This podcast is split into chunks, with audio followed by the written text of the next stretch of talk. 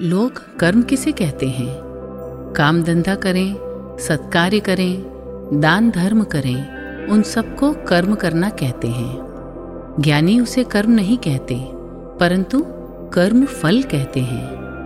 जो पाँच इंद्रियों से देखे जा सकते हैं, अनुभव किए जा सकते हैं, वे सभी स्थूल में हैं। वे कर्म फल यानी कि डिस्चार्ज कर्म कहलाते हैं। पिछले जन्म में जो चार्ज किया था वह आज डिस्चार्ज में आया, रूपक में आया और अभी जो नया कर्म चार्ज कर रहे हैं, वह तो सूक्ष्म में होता है। उस चार्जिंग पॉइंट का किसी को भी पता नहीं चल सकता।